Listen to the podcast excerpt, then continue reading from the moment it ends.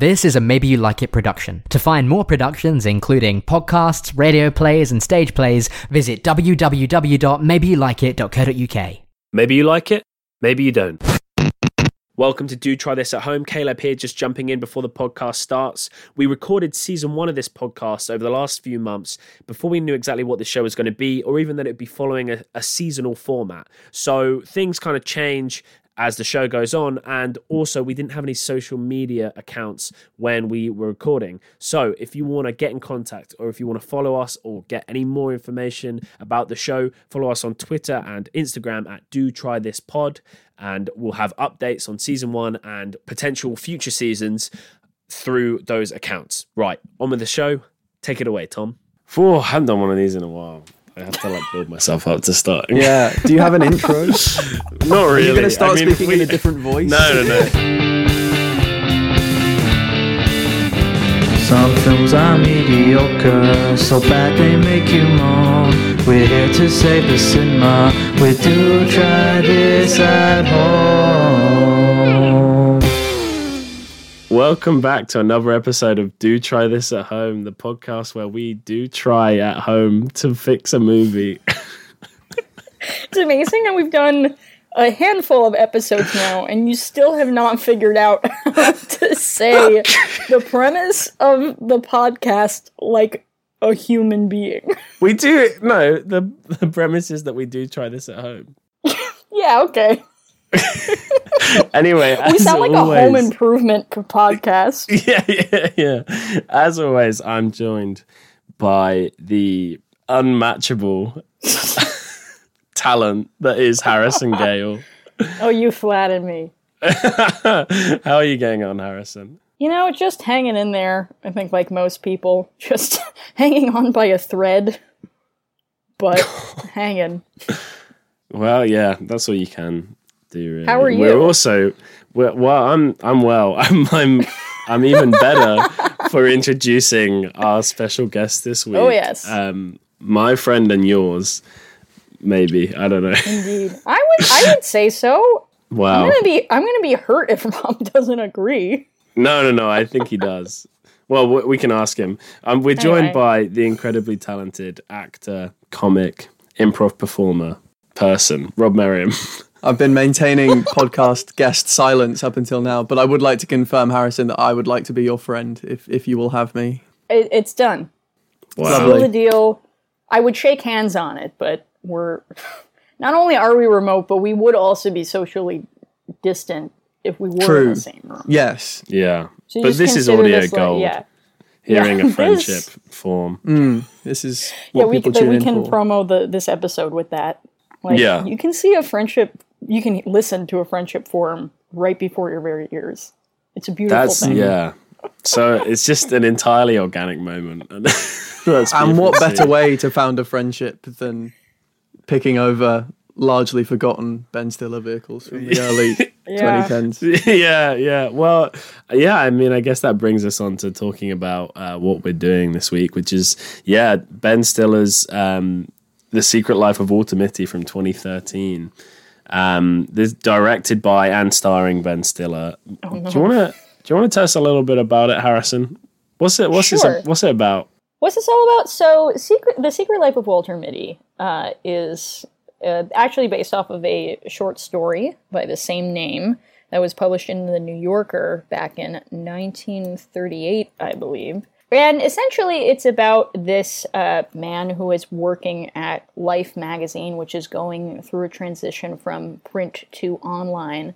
Uh, and this man, Walter Mitty, played by Ben Stiller, is uh, in charge of negative assets, which is just like he is the guy who um, is in charge of looking at the negative prints of pictures that they're going to publish in in the magazine. Uh, but he has a he has a penchant for having these very intense and vivid daydreams, um, usually in contrast to his very or relatively mundane life. And in these daydreams, he imagines that he is, you know, a world traveler or, you know, an action star and saving dogs from burning buildings and that sort of thing. Um, but uh, he uh, he eventually um, gets a package of negatives to be published in the final print issue of Life uh, from this uh, intrepid photographer, Sean O'Connell, uh, perfectly cast as Sean Penn. um, yeah, that was really that was really like an Iron Man Robert Downey Jr. Yeah, uh, yeah, it's a no-brainer. Yes. Um, and he in in in the note with uh, with the negatives, uh, he, Walter is told that number twenty five uh, is should be the final print issues cover. It's the quintessence of life. But lo and behold, twenty five isn't there. So Walter is pretty much sent on this uh, uh, journey to find number 25 uh, while also re examining uh, his life and going on a journey to become the adventurer that was always inside. Uh, you Yeah. know. An internal the usual. and external journey. Yeah, truly an internal and external journey. he really did that. He really did that. he really did. He did that for Those us. iconic final lines of the film where Yeah. the onlookers look at Walter Mitty and say, he really did that. He really did. He that. really lived that secret life of Walter Nice. And then yeah, and then it, it concludes. He, he finds Sean Penn in the end, and he tells him that he had the the negative with him the whole time in the wallet that he gave him. Yeah, um, that he and then- stupidly threw in the garbage like a dumbass. yeah.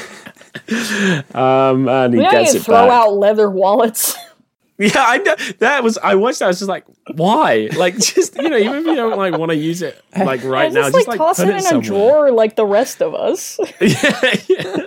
and never look at it again. Maybe Ben Stiller can afford to throw away leather wallets. yeah, true. Yeah. Maybe a hot shot Hollywood guy like Ben Stiller can Mm. afford to be that reckless with leather wallets, but not not us. That's the everyman.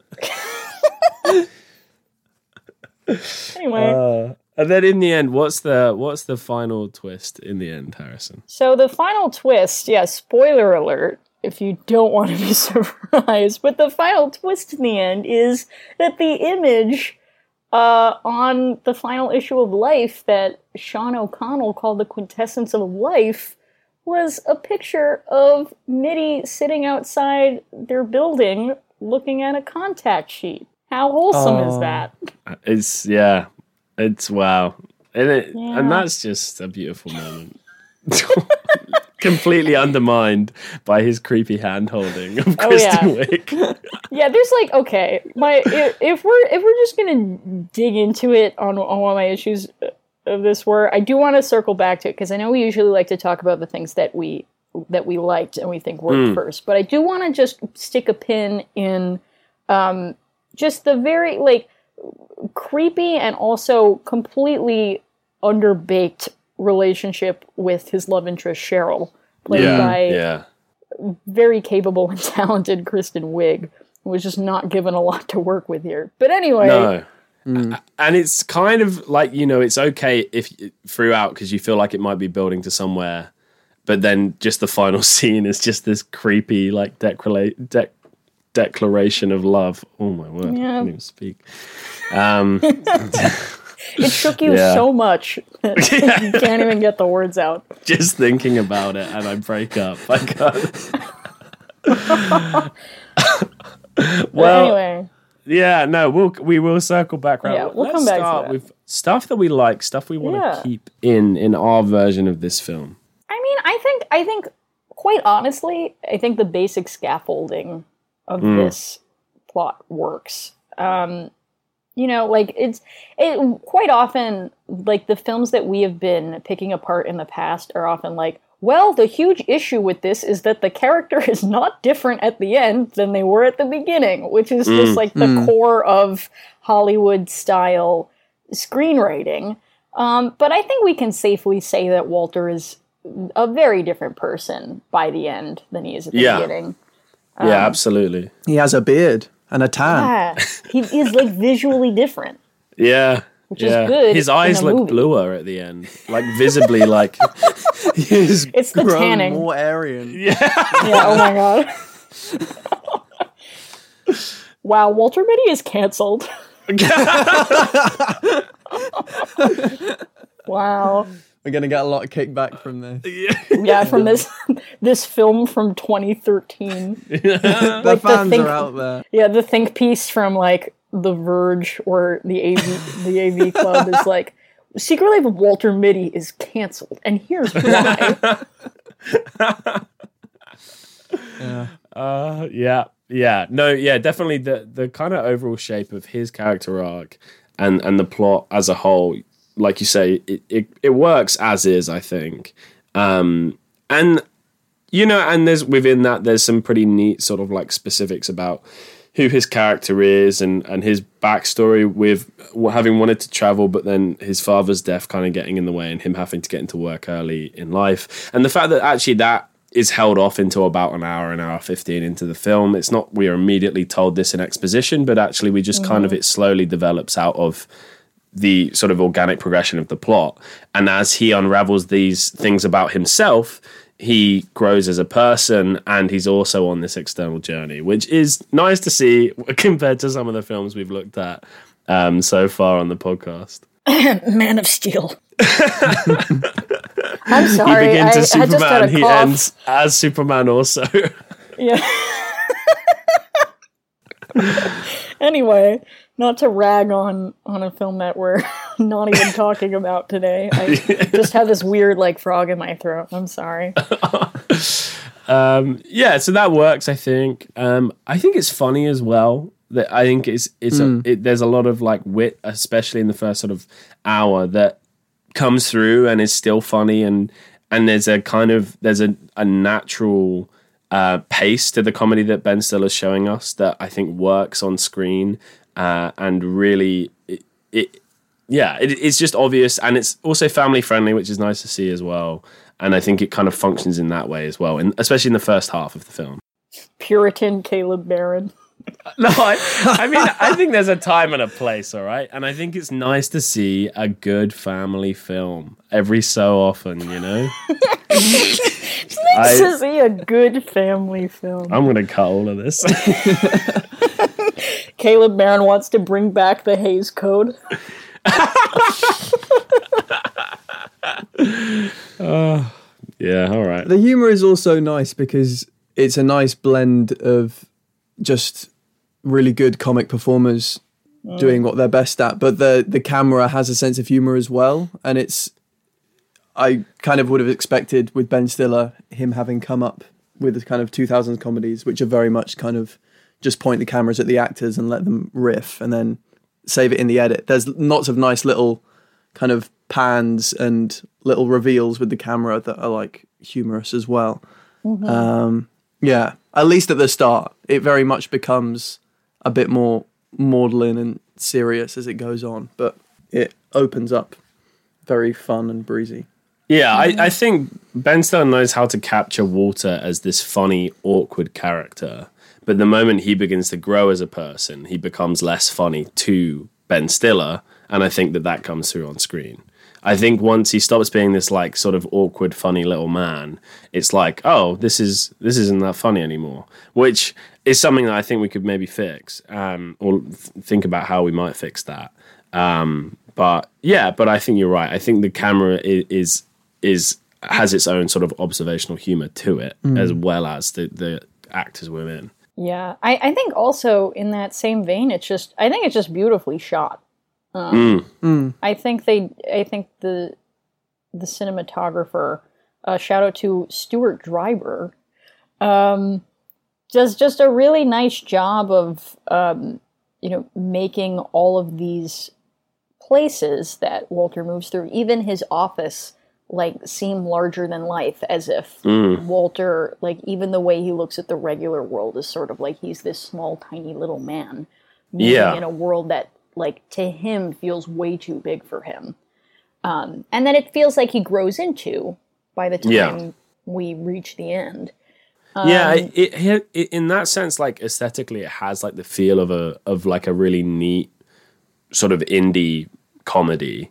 Um, but then it's just it, it has the budget behind it to to do everything ambitious that it wants to do as well, and that's kind of nice to see. Yeah, it almost feels like like I am like looking at Life magazine in the sense that like when you're looking at a glossy magazine spread, you see like all of like the brilliant colors of of the you know the images in it and they have like a kind of a texture to them whether that's from the film grain of you know the image itself or if it's from the texture of the magazine paper which i thought was kind of neat i don't know if anybody was really thinking about that but if you were nice job Yeah, yeah, no, definitely, yeah.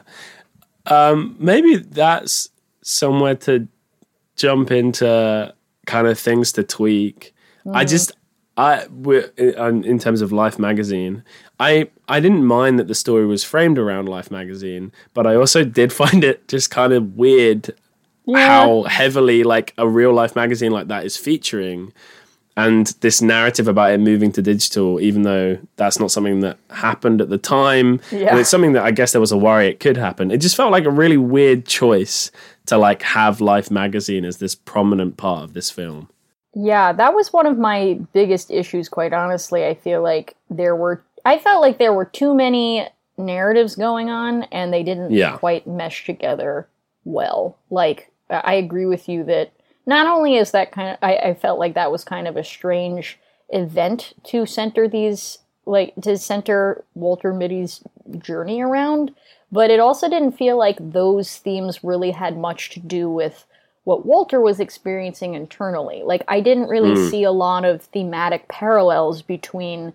you know, this big magazine um, switching to digital. I guess sort of the themes that crop up for me are like, you know, the the changing and loss of legacy, um, and uh, modernity crushing tradition and that sort of thing. Whereas, like, you know, for Walter Mitty, like this is just like a classic like hero's journey type thing going on and i didn't really see how those two things were supposed to click with each other. And i'm sure there is a way to do it but i don't think that the the screenplay as is really went as far as it needed to to make those two thematic uh trains intersect Yeah, I kind of wonder as well, like whether potentially this started its life as a screenplay about Life magazine or a magazine like that coming to the end of its print run, and then Ben Stiller got it and wanted to make this Secret Life of Walter Mitty story and put that on top of it. Like it feels like that. That's how, like you know, I I, I Oh, feel as though put that together yeah, exactly, yeah. you know that's how And- executives talk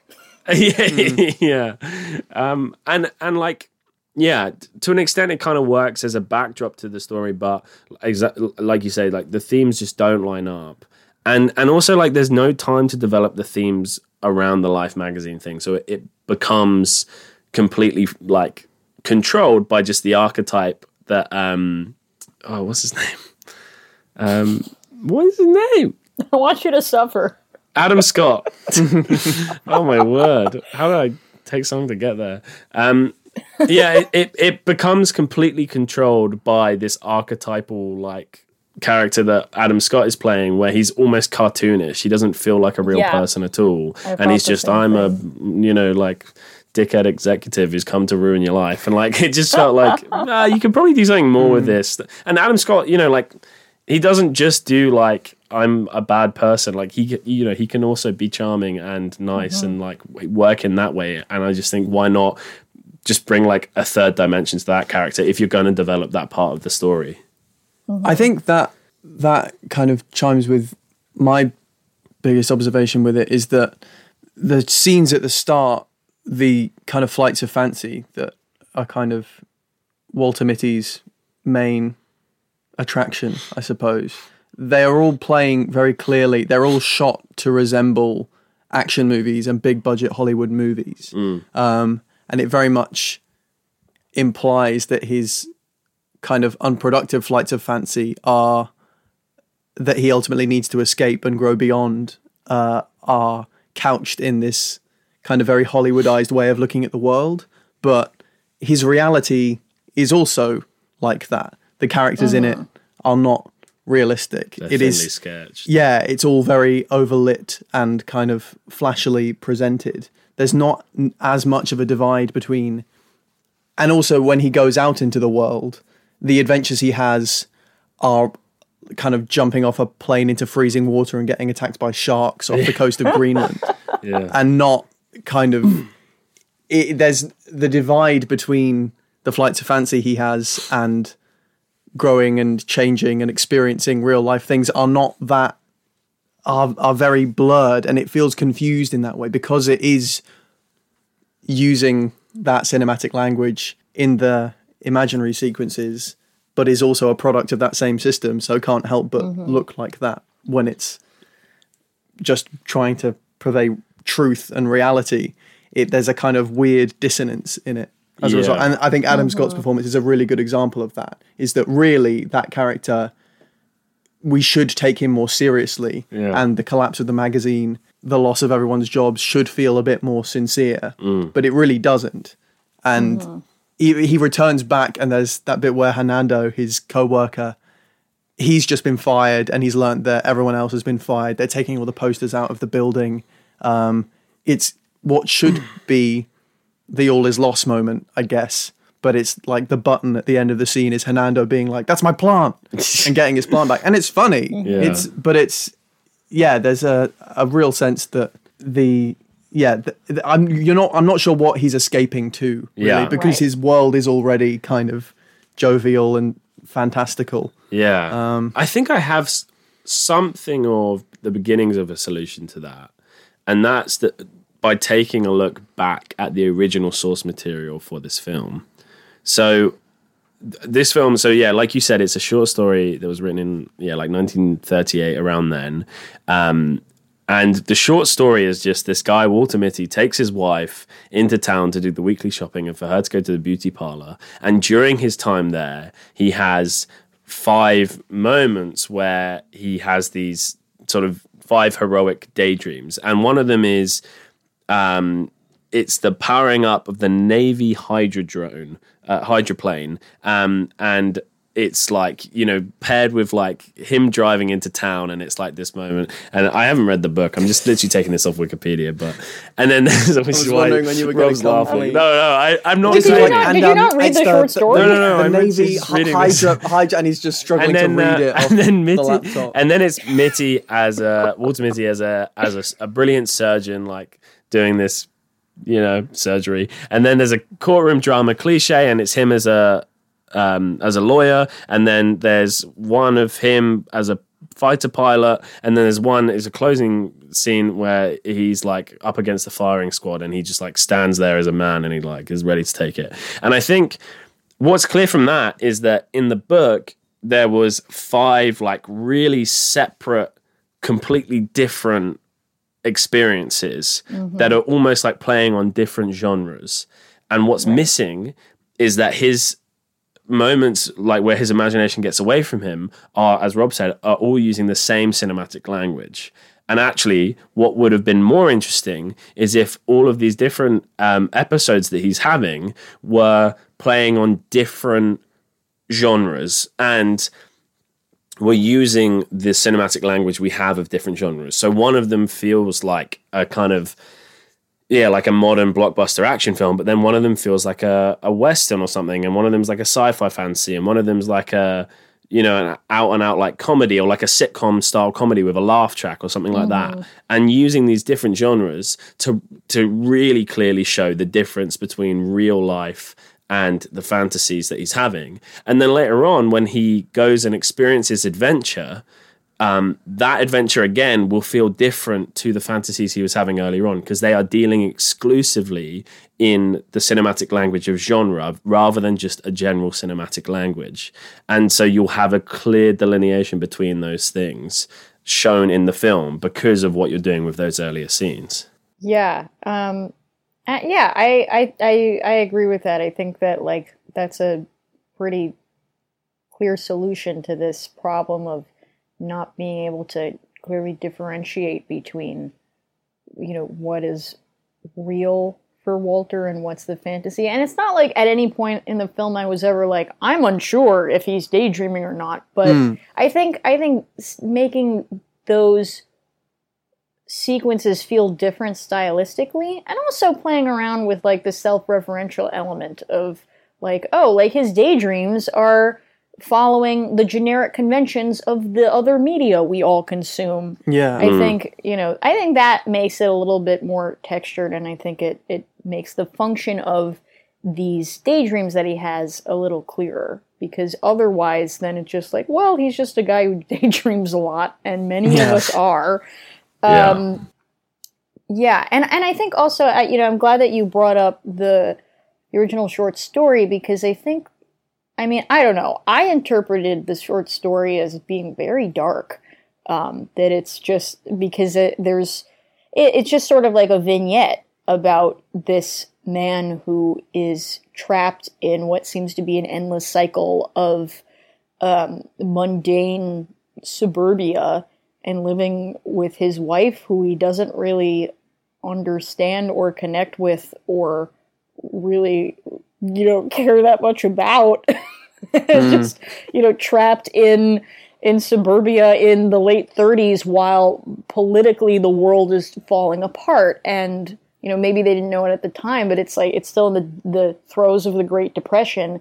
And hmm. we have the retroactive knowledge of you know the uh, perhaps the most devastating world conflict right around the corner and this man is just like stuck in his his daydreams in uh, you know suburban New York. Um, whereas like this film is definitely like it takes just the more like I, I think it's one of those uh, classic uh, uh, live life to the fullest kind of movies that comes around like once every five years. Mm. Um, that sort of what I like know, to call a Jim Carrey's Yes Man. Mm. yeah, which is funny that you bring up that film in particular because according to the development history of this film, Jim Carrey was supposed to star in it. In the late nineties, yeah, yeah. Um, so there truly is a cycle in Hollywood. I mean, every every film that was up for production in the late nineties had Jim Carrey potentially attached. So there is that. Everyone's like, "We gotta get this guy in our movie." yeah. Before he goes to like make art, make art in his basement for the rest of his life or whatever. Like, was- Honestly, go off, King. We stand. We stand Jim Carrey. In this house, we no. love and protect Jim Carrey. yeah, yeah. Go make your art. Come back for Sonic every so often. But Yes. like- I, I honestly think he was fantastic in Sonic, but that's another story. I don't want to derail this too much. but no, I, I think you're definitely right, and I think what's nice about this film and and the opportunity is to like see this character in the first half or even just the first act who resembles that character in the short story that you're talking about um, but then to see him break out of it and actually go and seek out that adventure and to have this more sort of optimistic take on that narrative of actually you can go out and seek adventure you can live life to the fullest, which you know is like a bit cheesy, but like I think works, and I think works with what this story is. Um, and I and it's yeah, it's nice to see. I liked it. I like to see it. Um, yeah, I agree. So uh, yeah, I think and I think yeah, using those genres in those early scenes works. But then um, I think I guess what you were also getting at, Rob, is is about that the reality also doesn't feel like reality. And maybe mm-hmm. there's we can talk a little bit about those characters and circling back to that relationship with Kristen Wiig's character as well, and talk about how can we bring a little bit more reality into what Walter Mitty's life already is. It seems mm-hmm. to me that structurally there's kind of two bits that should be like the end of the fourth act, like the big defining moment of the story. I really thought I was kind of taken aback and pleasantly surprised when he finally meets the leatheriest man in Hollywood, Sean Penn, and he reveals to him that the I had been assuming that he was going to reach him and he would say, "Oh, I planted all these clues to get you to this point. There is no frame 25. I made it up because I wanted you to mm-hmm. experience life to the fullest." But I was really kind of and I was kind of taken aback that I'd been so effectively bait and switched by what is fairly rote Hollywood screenwriting, but it, it really got me. Um, where he's, he turned out that it was just a misunderstanding. It hadn't been sort of architected by this figure. It had just happened by accident. And I thought that was really nice and worked quite well as a message for the film. That the frame was lost um, by accident, but that maybe it was the real frame was the friends we made along the way and all. The frames we made along the way. The frames we made. Things we made along the way. so for him to then return to America and have the frame miraculously produced by. Shirley MacLaine is As and only then could. so so instead of the final the final kind of state that we leave Walter in being a realization that it was never about the photo and even though his previous job has completely collapsed and that he couldn't save it that he's moving forward in the world with a, a greater understanding of, of what it is to live the final place that we leave him in is Walter got to be on the cover of Life magazine and he got to hold hands with a girl. Wow, he finally has a GF. I think part of that is about there's a there's a like you say there's kind of a mixed message at the end. Because I think kind of what the message the film ends up getting at, which potentially it, it doesn't mean to, is that like the sort of like journeyman like worker's life, just doing your job and doing it well, is a good life, even if you're not seeking all the adventure you thought you were but also that you should seek adventure and go out and, and do the things you want to do, which is a really mixed message to come away from because that's not falling down on either side.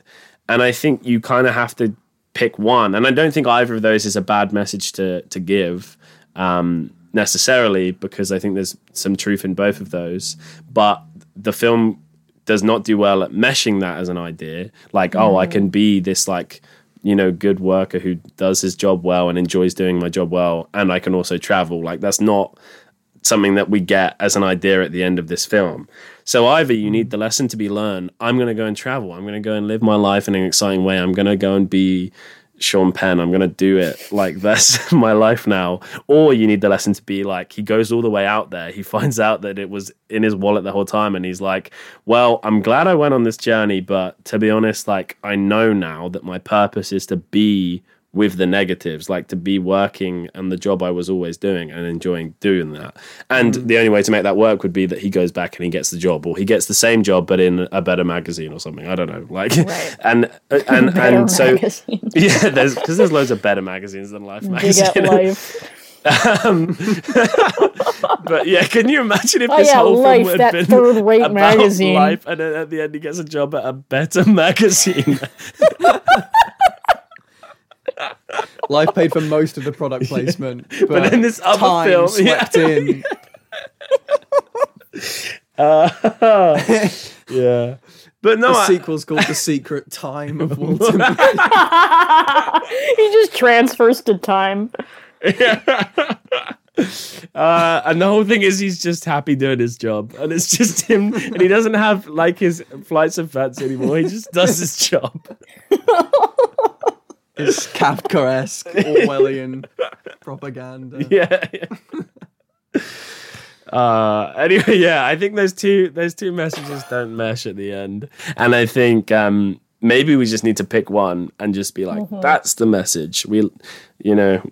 I think probably the adventure, just like that, you know, life can be an adventure and you don't need to get tied into working the same job, but that actually there's adventure out there for you. Because I think that's what the rest of the film is really saying. Like, there's the moment where the picture of Sean Penn on his uh, board, his notice board, like li- comes to life and like, you know, beckons him to like go out and seek adventure in the world and to find him. And I think that that's probably what the film's getting at. And I think to make that clear, maybe he does come back to America at the end, but he's you know he's resolute. I'm going to travel again. That's what I'm going to do. Or maybe he decides not to go back and he decides that's it. I you know I'm I'm uh, uh you know uh, a traveler. You know I can go and do whatever I want and enjoy life that way. Yeah, I I had the same thought as I like approached the you know two thirds mark of the movie, and I almost thought to myself like, I mean, I think if you like, I feel like you know uh, there's adventure out there for you is like that's a that's a nice theme and that's a nice message. I do think that it's been done a lot of times. So I would say Yeah. if you wanted to go more unconventional route, you could do a little bit more of an overhaul in terms of like what the scenes are or what his journey is and and I think also make more use of the daydream device because we see that a lot at the beginning and then it starts to fall away and then it feels like almost in that strange way like like these daydreams are one of his defining characteristics at the beginning and then by the end he doesn't have them anymore which i guess Yeah. you, on the one hand you can interpret as like uh maturing of his character and on the other hand it's like well now he's lost a thing about him that made him Yeah. Walter Mitty, and now he doesn't feel like Walter Mitty anymore. So I would even say like you could do some rearranging of like the middle part of the whole journey that he goes on, and maybe he doesn't travel the world, but it's set in New York, which is itself a very diverse city. Like you can find people from all over the world there, from all walks of life, you know, young, old, from every ethnicity, from every like cultural background. And I almost thought to myself, well, what if like what if the message is like there's adventure right in front of your face, like right in mm, front of mm. you if you look for it. And maybe like, you know, he goes to all of these different places in New York that sort of like in some way are analogous to like going off to some far off distant place or, you know, some um, you know, challenge of of wit or or bravery or or whatever. And while he's in these places, like he has this daydream where he imagines that he's like really in the place that's analogous to the place in New York that he's visited. Yeah. And then by the hmm. end, he's like, oh, like I didn't even have to really go anywhere. And I've like done all of these things and I've met all of these different people that were all right here. I just didn't hmm. realize that they were there or I didn't, you know, I didn't think I had it in me to go and like put myself out there to meet all of these different people and hear their stories. Like, you know, I don't know, maybe I'm trying to think of like what would be analogous to like, you know, going to Iceland, but like some situation where he like might interact with an Icelandic person and then like he imagines that he's uh, you know running away from the volcano or whatever. I don't know.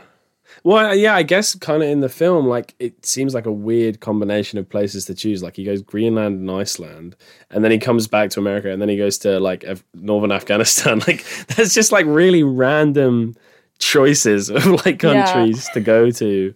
And, actually, far. yeah, in some ways, Like, how, if you how were does he have the time? yeah.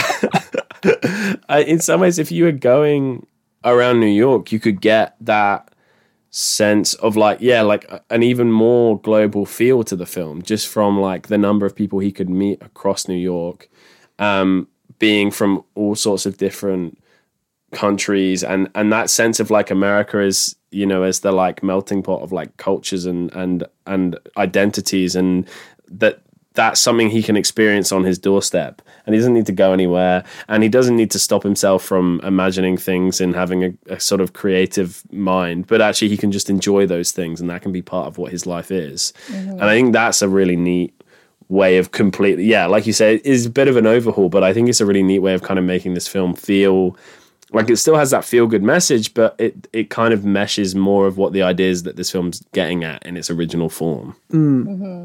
It could also be interesting in this kind of alternative version that we're thinking about. His imaginings at the start of the film are very focused on him, and when other people appear in them, they appear in them as Kristen Wiig's character pops up, but only as a kind of simpering love interest, which is ironic because then by the end she basically is that. Um, and Adam McKay's Adam McKay? No, Adam, Adam Scott. Scott. Adam Scott. Adam Scott pops up as this kind of. he's of taken a real beating this episode It's not his fault. Adam He's saying Scott. what they uh, told him to. he pops up as a kind of uh like superhero villain, and it would be a, if you kept the device of the imagine the imaginary kind of ventures all throughout the film. If other people began to feature in them more truthfully, or just mm. mm-hmm. even if we were rewriting the whole thing, if at the start they're very much focused around him and himself, and as they go on, he learns to kind of his imaginings kind of let other people in. Because one thing that was that stood mm-hmm. out to me, we talked about kind of Walter's arc and how the film is kind of uh, shock, sort of shaky as it is in some bits, it is it does have a hero's journey A to B arc for its main character, which helps a lot. But I think they could have lent more on the things that are wrong in his life before he embarks on his journey. He gets on pretty well with his sister and his mum from the start. That's and his co-worker. and his co-worker Yeah. and yeah so really it's it's the girl and being bullied by adam scott Who only, you know, who is a new inciting incident at the beginning Yeah. of the film, who hasn't existed in his life prior to now. yeah it doesn't appear that he has difficulty and, and and grief that he has this his this kind of it's clear that he's been afraid to do a lot of the things that he wants to do because of the loss of his father um, but i think yeah you could definitely have a more strained relationship with his co-worker and his family at the start. And then as he sort of learns to incorporate other people into his flights of fancy and allows the flights of fancy to influence and affect his behavior in the real world more, they become a more sort of present and positive influence. Yeah, I mean, even if like you know, taking his sister as an example, like even if at the beginning she's got a, an audition for Grease, and then we find out just through a line of dialogue at the end that she got the part. Even if it was that like she got this part in this really tiny like um production of Grease, as he says, it's not on Broadway and any, or anything. It's just in like some old church, like and and but then he goes to see it in the third act of the film, but he imagines it as if it was on Broadway, and Yeah. that's that growth of relationship with his sister, Yeah. where he was dismissing her, and now he sees her as the star that she could be. Yes. and there's a growth in that relationship, and for him as a character, that his imagine his imagination there becomes less about him and more about actually what could my sister achieve, what's her potential, Right. and you could have a similar thing with his um co-worker i mean and this is co-worker's latino i mean why not have it that he feels like he there's no connection with his co-worker and that maybe there's even a part of him that's like not like overtly racist but just Oh feels God. like there's a lack of connection there because like a lack a lack of cultural understanding and then maybe there's an experience through the film that helps him bridge that gap I mean, not in a like weird like white savior way. So we'd have to be real careful about that. But Right. like, but in a you know, in a like, oh, I understand that I had a completely wrong, like I completely misread who you were as a person, Mm-hmm. kind of way. Right, there's yeah something that they bond over. Yeah, exactly. Had never yeah, come up before, and Yeah, and, and even maybe putting more of an age gap between them as well. Like there's, you know, we we're, we're shown that Walter Mitty is like in his early forties, and there's a sense that his co-worker could be a bit younger than him, and he's certainly a more junior co-worker. Maybe make him clearly in his twenties, and again, they can't bond over that because of a difference in age as well. And then they find some commonality, um, and that's a growth in a relationship there as well, and that could be interesting to see. And you could even do the same with Adam Scott's character, and actually that actually, yeah, it, it becomes that actually Walter Mitty's imagination is a way of bridging gaps between people in his life and Right. finding a new way of connecting with them. Um, you could have the first imaginary sequence that he has concerning this guy who's responsible for downsizing the company be framed as it is in the Ben Stiller in the film that we're talking about um, as this kind of good In the versus Ben Stiller. in the Ben Stiller oh yes, the Ben um, Stiller vehicle. in the 2013 as opposed to the 2020 version. Um, you could have it framed as this kind of good versus evil, very simplified, kind of childish approach to it, and then a realization later on that this is just a guy doing his job, and mm. that mm-hmm. the reduction of this to this kind of yeah. And and the other thing I think, because I think you hinted at it earlier, Harrison. It is strange to have this character for whom flights of fancy, like being a bit of a Walter Mitty, is kind of is a byword. It's it's a it's fallen into like common parlance as someone who daydreams and goes on flights of fancy. But it's such a mm-hmm. it's basically just the first act of the film. They Right. cram them all into the first sort of forty five minutes because as soon as he starts growing and progressing, he has to stop doing them. So if there was a way to make them more of a central part, and then you could have the final, you could have a moment where it seems like he's going on a flight of fancy, like he's with all of the new friends he's made and all the family members he's reconnected with, and And he's on the copy of Life magazine. Why not? Like you can still Why- keep that. yeah, uh, but and at that point he doesn't have to escape to this to an imagined. Yeah. That the final moment of the film is a moving beyond that, as opposed to like the initial threshold crossing is leaving behind the thing that makes the character unique and different. Yeah, well, and, but also that he's learned that imagination is not a bad thing, and it's not a bad thing that he like zones out and goes to these places. But also that like it's yeah, it's about looking beyond himself, mm. and and if it's like actually he you know his his imagination becomes a way of like bringing others into his story. And then at the end they in reality they are his friends and part of his story. So he doesn't need to imagine that moment. But we also he acknowledges that his imagination isn't a bad thing and it's something that he can hmm. keep as his character. He can still be who he is. Like Yeah. yeah. Like I, I think it's important that if you're gonna call it the secret life of walter mitty then the secret life can't disappear after the first act Yeah. of the Yeah. film like and it could that do it is- being you know- secret as well. Like he's so excited to tell Patton Oswalt that he zones out at the beginning. todd from eharmony is my hero Oh, he's I so what a him so lovely man.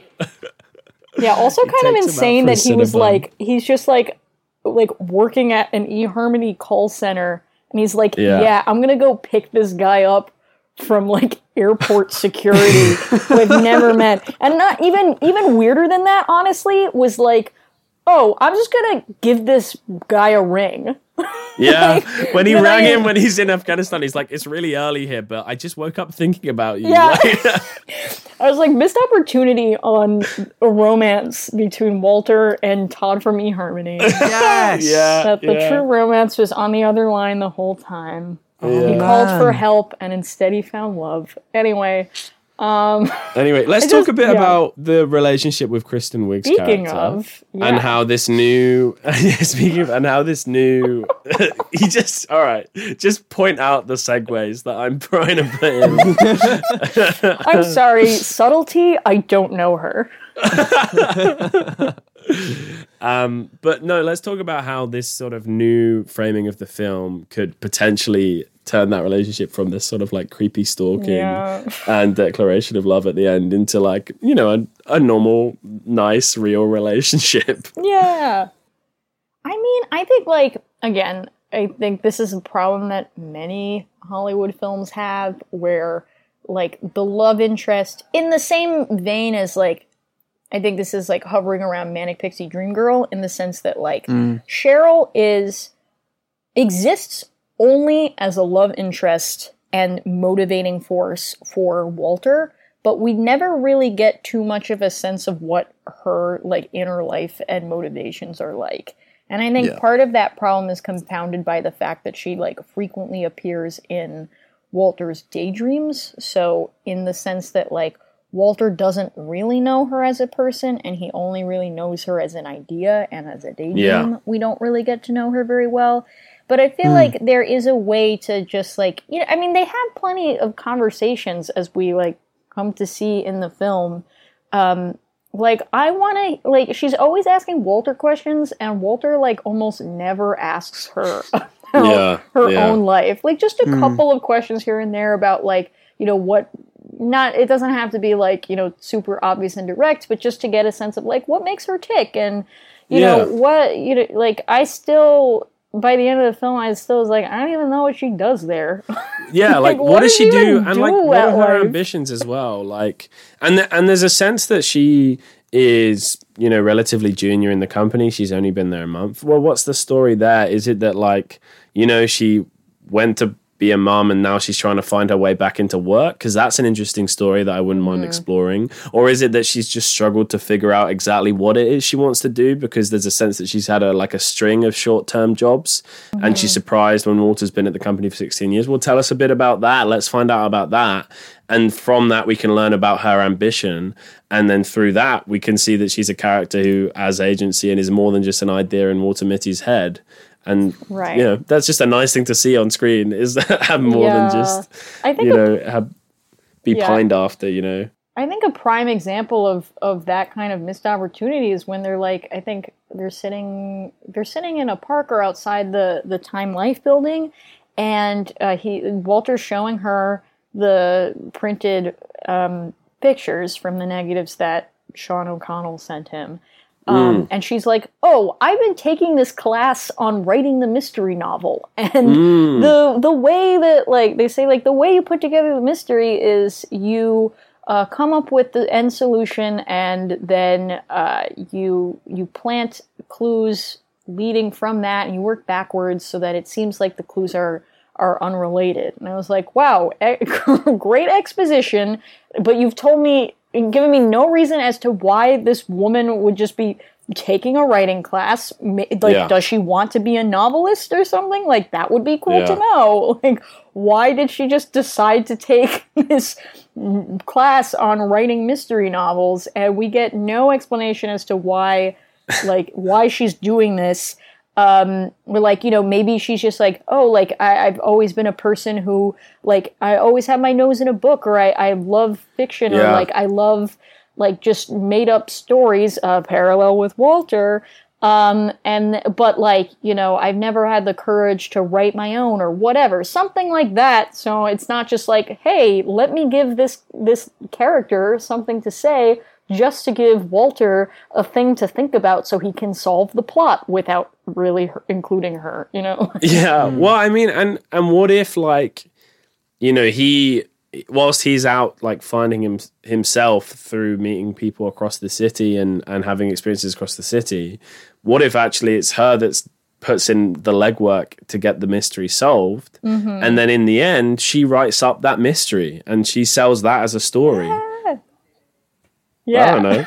Just a don't thought. know. Just Uh, you know, and, and I think why, and it just gives Yeah. her something more, and maybe even that that that could be a more interesting conclusion than just having him as a picture on the front of Life magazine, but actually that his you know his story is told and and her solving of the story is told by her. Mm-hmm. And and that becomes you know something that she's aimed towards and a growth for her as a character as well as his internal growth and his overcoming of his grief about his father which i think should play a more prominent role in, in his arc as well. Mm-hmm. Yeah, I like how those I, I, I like how those mesh together, and then she has an actual function as opposed to just like being a sound a soundboard for Yeah. Walter when he finds all of these clues and just like singing to him. yeah It's so strange because the ending where he approaches her and says, This is going to sound weird, but I was in this situation in Greenland where I needed to get on a helicopter and I thought about you singing this song and it gave me the power that I needed. So, what that is in any other film is like with a kind of ro- romance in, it's like that moment when you were with me, uh, you really you gave me the strength that I needed, but it's that, but she wasn't there. Yeah. Right. It is. It's purely his imagine. Like this woman. uh, Firstly, it's it's exactly what you say about like the lack of the interior life. The only way that she remembers talking about Major Tom with him months ago is if nothing happens in her life. and I mean, Yeah. I think you guys have done a, a good job of finessing and kind of growing this character out of it. My instinct from it is that, and it, I hesitate because sort of looking at a story and being like, no, cut this character or reduce the role of this female character. It kind of is a bit of a shame. But I think mm-hmm. there was there is an opportunity there. Really, Walter having these kind of fantasies about his co-worker is a kind of childish thing that he should probably grow out of. And I was kind of excited for it to go in the direction of he grows out of this. She has her own life. He doesn't really know her unless he gets to know her. You don't.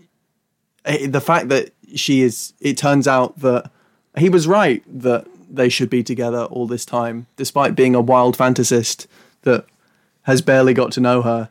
He was his instinct that they should be together was correct. I, I But that can still be a conclusion to what we're saying. Like, hmm. you know, she can help him solve the mystery. They can get to know one another. And then he can come to the realization, like, oh man, this is just someone that I really like and respect as a person that I want to be friends with. And I'm really like appreciative that I met her and like, you know, and that we have gotten to know each other. But like, I realize now how weird it was that I was fantasizing about her because hmm. she's, you know, just like a human being I didn't know anything about. And when I got to know her, I realized that, like, yeah, you know, we don't want to be together because we have completely different ideas and ambitions, but we're also people that could connect over this one thing and then move on with our lives. And those 2 things mm. can come together. And I wouldn't mind seeing that as a conclusion and Yeah. as a and as a lesson to be learned by Walter Mitty at the end. Yeah, definitely. Mm. I think just especially as he has, there are two female characters on hand in the form of his sister and his mum that also go very underdeveloped and who also basically just exist as sounding boards and kind of facilitators of his journey. Yeah. Um, but I guess if we're staying in New York and we're seeing more of these characters and we're framing his growth around his development in his relationships rather than just like, you know, a 30 second sequence where he longboards down a hill, like, you know, which is fun, but uh, it's not Hell really, you know, yeah! it does, doesn't do anything, does it? Like, but like, you know, Everybody in the theater just doing shakas. During that scene. It does make me think that they they could have done away with the kind of arcade fire-ish soundtrack there and just had like just like a shredding electric guitar all the way. or it's like you know he's he's like yeah i'm gonna longboard like i did when i was a kid and then he hops on he's like oh no i was not ready for this music cuts he's just screaming all the way down the hill yeah, I, I think I would have preferred to see that. I think that also would have been some desperately needed comic relief for that stretch of the, of the movie. Because, like, also he's this guy who apparently is like never done anything since he was, uh, you know, a teenager or a young man, and then all of a sudden he's like going to Greenland and Iceland and Afghanistan. Like, he does not Yeah. know what he's doing. He is So remarkably I- capable. Yeah, this is it i like- was saying like he's a you little know bit he of a just Mary like Sue. hikes yeah he just like hikes the himalayas like has no issues whatsoever Where the Sherpas just leave Yeah, him they leave him Himalayas. behind. He just Like, keeps walking. He's just like, yeah, they leave him behind saying it's too dangerous. And then there's like people just playing football up there, having a good time as well. Like, Mm. I, I definitely think, and yeah, and also like Ben Stiller is just, you know, you can just see he's a very physically fit man. He keeps himself very well. and like something I wanted to talk about is I, I, potentially like whether there would have been or there could be now better casting for this role, especially with where we're taking it now as well. Mm-hmm. Because I just think Ben Stiller, he just he he just he comes across as capable. He comes across as very well kept, and then like when he's on an adventure, he just like is fine with everything. And actually, maybe it would be nice to see someone who, certainly in the first half, like just flounders a little bit more than Yeah. Ben Stiller can in some ways. Yeah, yeah. I, I even feel like like this could have been like even if it was somebody like you know Stephen Merchant who's just like too Mm. tall to exist, and it's just like I mean who whose work I love and I think he's a, very talented. Um, we were gushing about Stephen creative. Merchant just the other day because Yeah, we watched I'm- Logan and small role that he has in that. We were both just So just good. gushing. Yeah, Yeah. he's just he's just a delightful character actor and just Mm. steals the show in anything he's in without even trying. And I feel like Yeah. this would have been a, a great opportunity to see him in like a leading role where he's just like like you like he is capable of being very charming, but I think he's also very good at channeling that like earnest awkwardness that Yeah. that we all that we all know more intimately than we'd like to admit.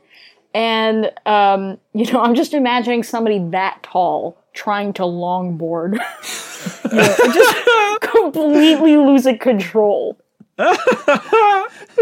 just like this guy that like oh like in the office like he's always hitting his head like the Yeah. door frame and just No, stuff like that where like just the way that he moves in the world is enough to make him No. think twice about traveling and and going to all these different places i'm just being like if i can't even like you know walk through an office without like you know hitting my head or tripping over something like how am i supposed to go to afghanistan makes a lot more sense to me than like you know ho- hollywoodified ben stiller Yeah. Yeah. like seems to have no problem doing anything quite honestly yeah, no, it would be nice to see more of that physical struggle. And then also, I think then in those early scenes when he's having these um, imagined moments of action, it would be even kind of goofier, even funnier to see, you know, Stephen Merchant like that. There's that like close quarters fight scene in the lift between Ben Stiller and Adam Scott, and these are both guys, you know, like who are you know, physically fit, keep themselves well. To see uh-huh. like the like gangly like Stephen Merchant trying to like throw Adam Scott around an, an elevator, I mean, that would just be so good to see. Like it would be mm. so funny, and it would just like really show that this is like part of his imagination because you can't imagine him being able to do that physically without it being very awkward. I was going to say that even though Ben Stiller is a, a comic actor and plays awkward people very well, he does. He can't help but. I think it's also to do with the way that it's lit and the way that it's put together. It is all very glossy and uh, what you're saying about.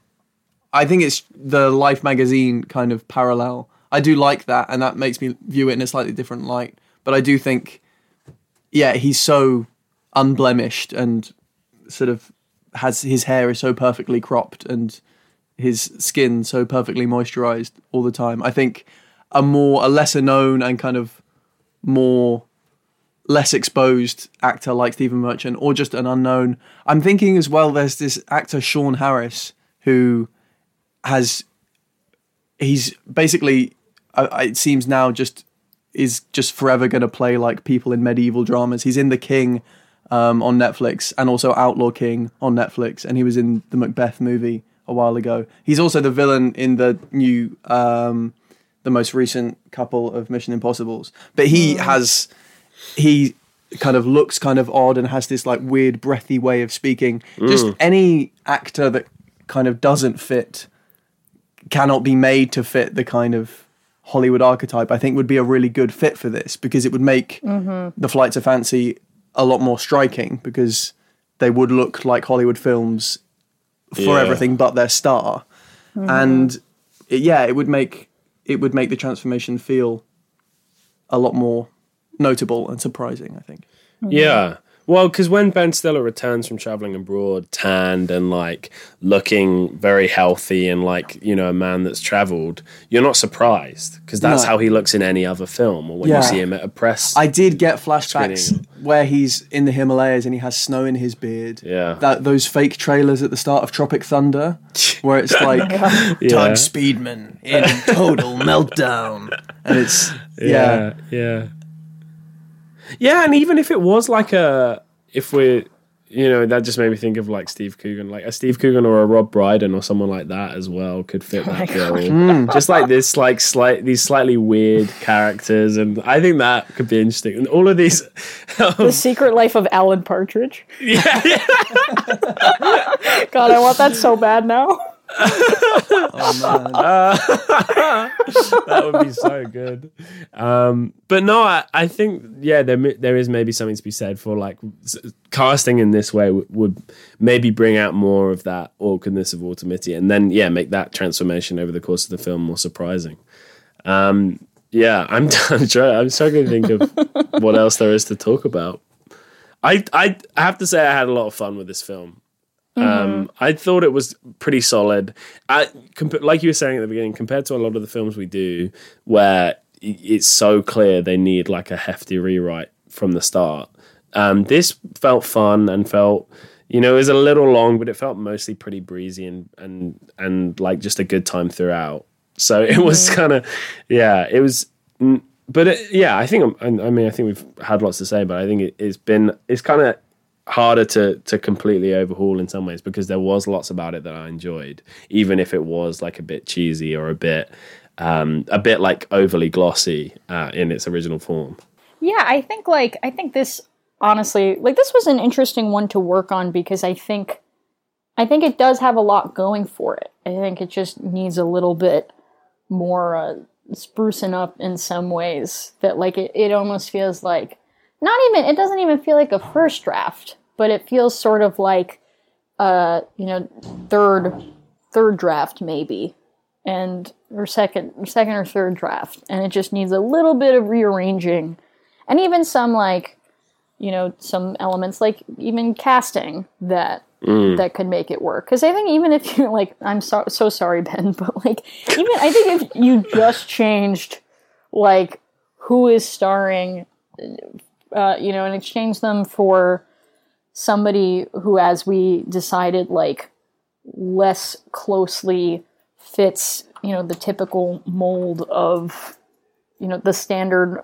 Hollywood leading man. Which again, like, and once again, not to rag on Ben Stiller, it's not like he's he's not like a Henry Cavill either. Like, let's not let's not overstate it. You can't do anything right. Yeah. Yeah, but it the, the, it made me think like you know if this was being done not by Ben Stiller, someone like Jason Bateman or something would be cast in this role.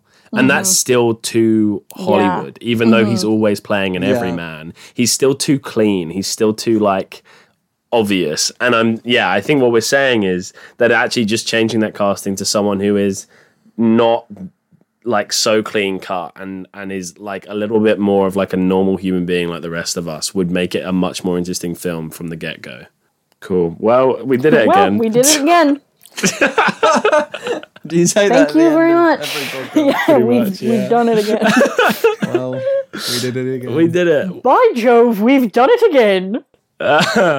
well, yeah, that brings us on to a segment that Rob will have no idea about, but I'm gonna just spring on him. So, Rob, let's say um, it's the year 2030. Um, we're living in a post COVID 19 world. Oh, hooray! yeah, good. And uh, and you're about to do your your feature directorial debut Oh wow! and and uh, and the executives have come to you and they've said we want we're ordering a remake of the Secret Life of Walter Mitty, but we want your take on it, your spin on it. Specifically, a remake of the 2013 Yeah, yeah, version. yeah, yeah. And they're saying like we listened back to that podcast you did with Caleb and Harrison, and we loved some of the ideas. Would you remake this version that we've discussed today, or would you say let bygones be bygones? Like the glossy Life magazine version is all I wanted. come a knocking, and I've left the door locked. Um, I think. Hmm. No, I think. I, I, I think our version is is is better. I, I hesitate. It, it's difficult, you know, because obviously, and I, I say this as if people involved are going to hear it. It feels weird. this piece of work, however, kind of, however many bits of Papa John's sponsorship are in it, and however bright and shiny it is, and however kind of studio mandated the weird handhold at the end is. yeah, People put time and effort into this, especially Ben Stiller, who directed as well as starring in it. To be mm-hmm. like, no, R1 is better.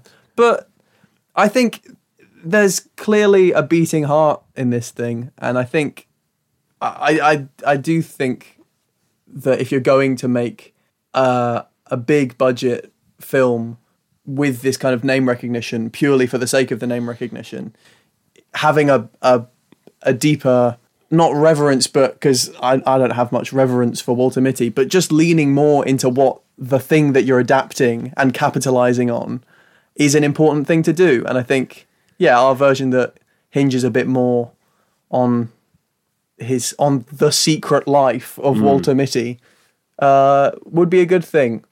And in 2030, we'll probably need it. Yeah, if we if we're we're, currently still s- sitting in. Cornwall, this will all be underwater. oh no! Just like Manhattan, oh yeah, all gone. the underwater life of Walter Mitty.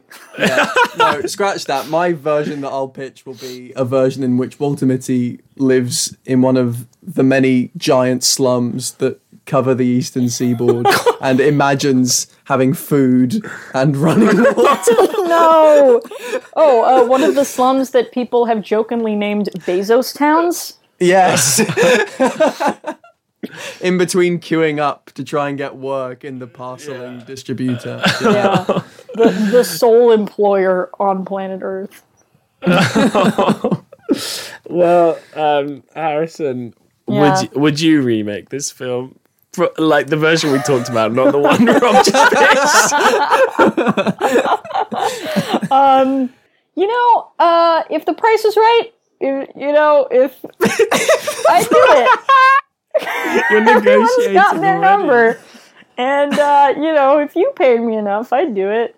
I mean, I don't know, because I feel like, listen, like, if I were, if I were in, if I were in Hollywood in, you know, 2030 and somebody's like, yeah, we want you to direct this, I, like, from my perspective now, I think there are, like, very few things that I'd be like, not no, like, that's Yeah. beneath me, you know, like, you're like, hey, we want you to direct this movie, and uh, we're gonna pay you a lot of money to do it. There's, I ca- can think of very few reasons why I wouldn't do it. I, we might have to scrap this segment because this is just the answer we give every week. It's Yeah. just like, well, you if paid it's work.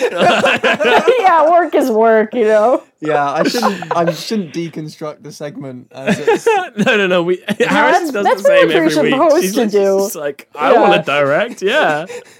Yeah, Rob, Rob answered it the way you're probably supposed to. I just always love to take it off the rails.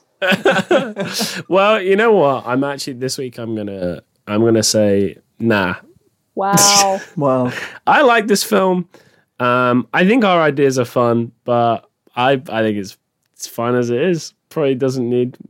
You know, there's other films that I would be more keen to to take a second look at Yeah. before this one, and uh, I think our ideas probably make m- the most of the the other characters. But I I think that as a as a Ben Stiller project, I think it makes the most of what it has. to which the Hollywood producer looks confused Yeah. and leaves. he goes, "You'll never work in this town again." you fool! As he says as he slams the door shut. I put my neck on the line for you. He's also like smoking two cigars at the same time. Yeah, And he like looks like them out. Edward G. Robinson. Wah, uh. You'll never walk in this town again, see? Wah, wah. He just says wah a lot. he's, he's just a Mario character. Yeah. he's got his little green suit. No, purple. Purple man. Purple. I'm sorry, Waluigi. Yeah. It, it- dishonoring Waluigi that way, you should be sorry. If if a Hollywood producer came to my door and asked if I wanted to direct the Waluigi movie, I would say that- yes on the condition that I can star. Yeah. I'd watch that. And then that's perfect because then that's new material we can talk about on the podcast. I can come on the podcast as soon as we've wrapped the movie. yeah. So This is how I would have insider's done my movie better. Uh, oh, good stuff. Okay, well, we're done again. Well, we did it. um, what do we do? Oh yeah, Oh, yeah. Ha- Harrison. Um, if people want to bother you about movies on the interweb, how can they do that? Uh, if you want to bother me about movies on the interweb, um, and the more argumentative you can be, the better, um, uh, you can find me on social media. I'm on Instagram uh, at Harrison Who, and uh, Twitter uh, at Harrison Gale Who, and you can also find me on Letterboxd at Harrison Gale. Sick. Nice, Um, sick, Rob, dude. if, if people want to badger you online, is there is there anywhere they can find you? If for some inconceivable reason they do, I am on Letterboxd as well. Uh, my handle on Letterboxd is the same handle that I've had with everything since I was like 13 Oh yeah, because it's it's never taken and I just Mm. don't like having numbers or letters. It's fork rug. Uh, Oh. The word fork followed by the word rug. Next, to, I th- I'm sure if you search Rob Merriam, that probably also gets you there. but just in case you're not clear, rug. Yeah, it's the fork rug Rob Merriam that you're after. yeah. And Rob writes like full actual reviews for movies rather than like me and Harrison who just try and come up with like one witty little line about what we thought of it. So his, he's Yeah. probably the best one to follow.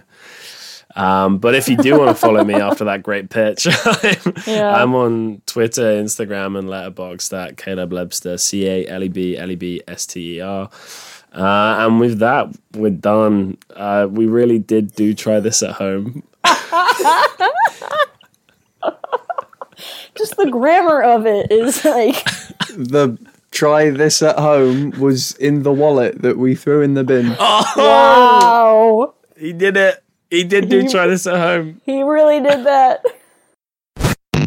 That was a Maybe You Like It production. Maybe you liked it, maybe you didn't.